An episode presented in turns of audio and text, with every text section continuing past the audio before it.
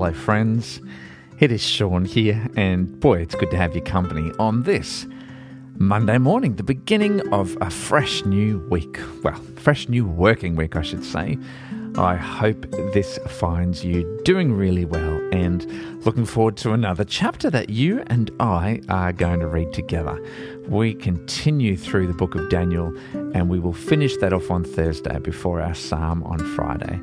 So settle in, folks. We are in for an apocalyptic, vision filled, symbolism rich few chapters. So let's do it. Let's read together Daniel chapter 9.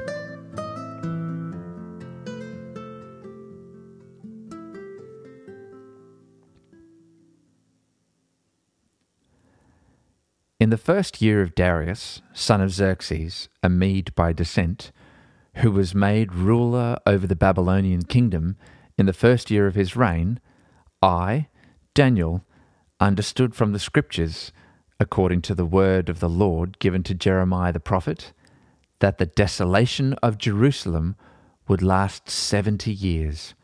So I turned to the Lord God and pleaded with him in prayer and petition in fasting and in sackcloth and ashes, I prayed to the Lord my God and confessed, Lord, the great and awesome God, who keeps his covenant of love with those who love him and keep his commandments. We have sinned and done wrong. We have been wicked and have rebelled. We have turned away from your commands and laws. We have not listened to your servants, the prophets who spoke in your name to our kings, our princes, and our ancestors, and to all the people of the land. Lord, you are righteous, but this day we are covered with shame, the people of Judah and the inhabitants of Jerusalem and all Israel, both near and far, in all the countries where you have scattered us because of our unfaithfulness to you. We and our kings, our princes, and our ancestors are covered with shame, Lord, because we have sinned against you. The Lord our God is merciful and forgiving, even though we have rebelled against him. We have not obeyed the Lord our God, or kept the laws he gave us through the servants the prophets. All Israel has transgressed your law and turned away, refusing to obey you. Therefore, the curse and sworn judgments written in the law of Moses, the servant of God, have been poured out on us, because we have sinned against you. You have fulfilled the words spoken against us and against our rulers by bringing on us great disaster. Under the whole heaven, nothing has ever been done like what has been to Jerusalem. Just as it is written in the law of Moses, all this disaster has come on us, yet we have not sought the favour of the Lord our God by turning from our sins and giving attention to your truth. The Lord did not hesitate to bring the disaster on us, for the Lord our God is righteous in everything he does, yet we have not obeyed him. Now, Lord our God, who brought your people out of Egypt with a mighty hand, and who made for yourself a name that endures to this day, we have sinned, we have done wrong. Lord, in keeping with all your righteous acts, turn away your anger and your wrath from Jerusalem, your city, your holy hill. Our sins and the iniquities of our ancestors have made Jerusalem and your people an object of scorn to all those around us. Now, our God, hear the prayers and petitions of your servant. For your sake, Lord, look with favour on your desolate sanctuary. Give ear, our God, and hear. Open your eyes and see the desolation of the city that bears your name. We do not make requests of you because we are righteous, but because of your great mercy. Lord, listen. Lord, forgive. Lord, hear and act. For your sake, my God, do not delay, because your city and your people bear your name.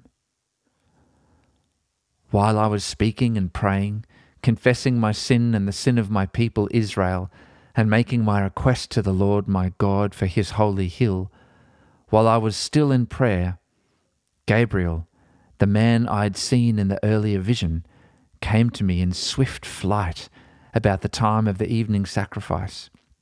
He instructed me and said to me, Daniel, I have now come to give you insight and understanding. As soon as you began to pray, a word went out, which I have come to tell you, for you are highly esteemed. Therefore consider the word and understand the vision. Seventy sevens are decreed for your people and your holy city to finish transgression, to put an end to sin, to atone for wickedness, to bring an everlasting righteousness, to seal up vision and prophecy, and to anoint the most holy place. Know and understand this. From the time the word goes out to restore and rebuild Jerusalem until the anointed one, the ruler, comes, there will be seven sevens and sixty two sevens. It will be rebuilt with streets and a trench, but in times of trouble. After the sixty two sevens, the anointed one will be put to death and will have nothing. The people of the ruler who will come will destroy the city and the sanctuary. The end will come like a flood. War will continue until the end, and desolations have been decreed. He will confirm a covenant with many for one seven. In the middle of the seven, he will put an end to sacrifice and offering. And at the temple, he will set up an abomination that causes desolation, until the end that is decreed is poured out on him.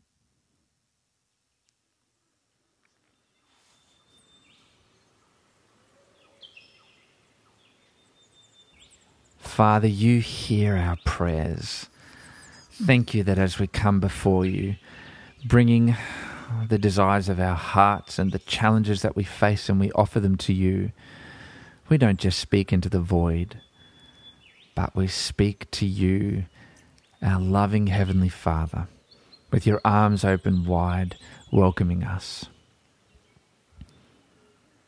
Lord, when we face isolation, when we feel alone, when we feel like we are struggling, just please remind us.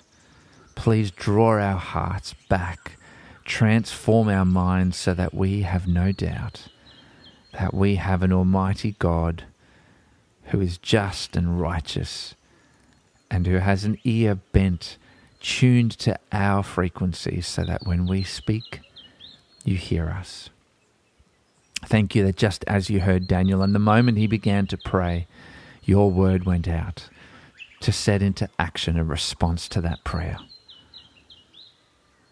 Transform us, draw us ever deeper into your embrace. Thank you for your love. Thank you for your attention. And thank you for the generosity that you show us, your small, small children. And you, our great, great God, you are a good Father. And we love you. And it's in the name of your Son that we pray. Amen.